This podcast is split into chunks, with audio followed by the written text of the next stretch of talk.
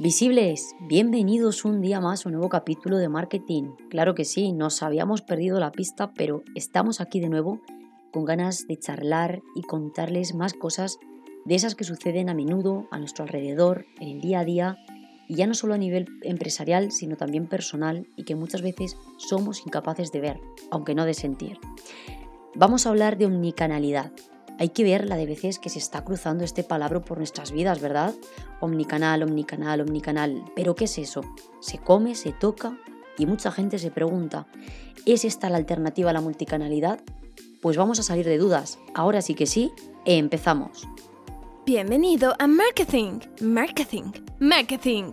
La plataforma para conversar y debatir sobre la presencia de los negocios en el mundo digital donde todos buscamos el mismo objetivo, ser visibles. Pues resulta que no, que la omnicanalidad no es una alternativa a la multicanalidad, sino el progreso de la misma. La pregunta ahora es, ¿se puede ser omnicanal y estar en todas partes? Sí, claro que se puede, y hoy vamos a contarles por qué. Visibles, vamos al grano porque no queremos haceros perder más tiempo. ¿Qué es eso de la omnicanalidad? Imaginad que sois una empresa y utilizáis el email, las redes sociales, incluso el sitio web de forma unificada para poder llegar a vuestros consumidores. Es decir, todas las interacciones que realizáis a través de estos canales tienen sentido, están relacionadas entre sí y son recogidas en una plataforma desde la que podéis tomar incluso mejores decisiones sobre el negocio. Suena fácil, ¿verdad? Pues eso es la omnicanalidad. Igual alguno de vosotros ya la estaba usando sin ni siquiera ser consciente de ello. Pero ¿por qué todo esto?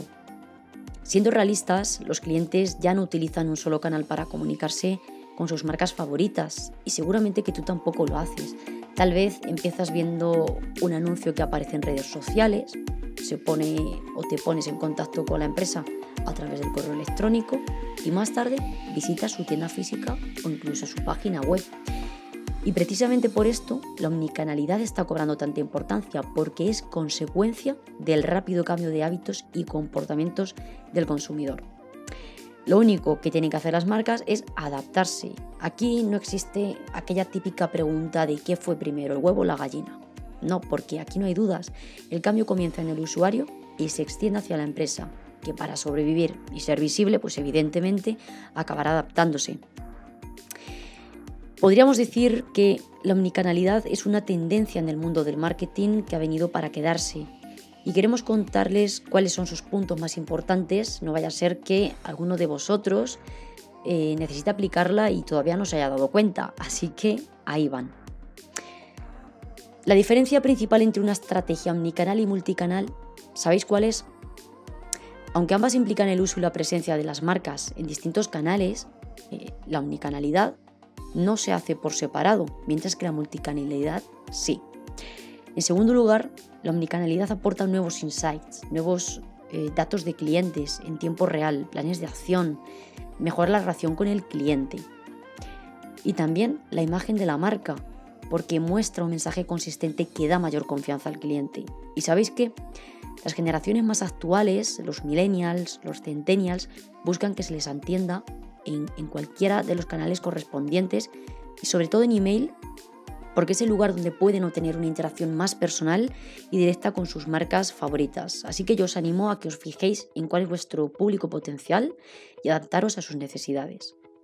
Además, la omnicanalidad aumenta la productividad porque permite tener el control de todas las áreas y procesos de compra, además de analizar la información a fondo. Después, aumenta las ventas, como era de esperar, ya que permite una organización mucho más transversal de los canales de comunicación y atrae la atención de los clientes. Y por último, recopila la información de una forma mucho más ágil. El seguimiento de los usuarios ayuda a comprender los motivos y las preferencias de compra de, nuestros clientes potenciales.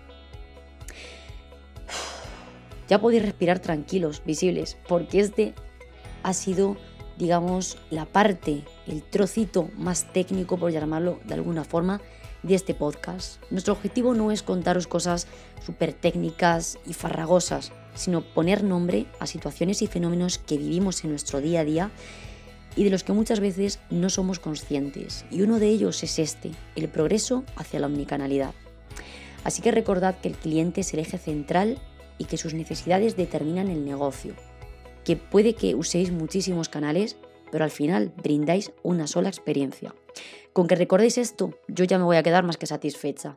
Visibles, nos vemos muy pronto. Espero que este podcast os haya servido para despejar alguna que otra duda o, por qué no, para descubrir un mundo que todavía no conocíais demasiado. En cualquier caso, gracias por estar ahí un día más, feliz domingo y hasta la próxima semana. Esto fue Marketing. Acompáñanos en la próxima emisión con un nuevo tema y una nueva forma de ser auténtico, ser digital, ser original, ser único, ser visible.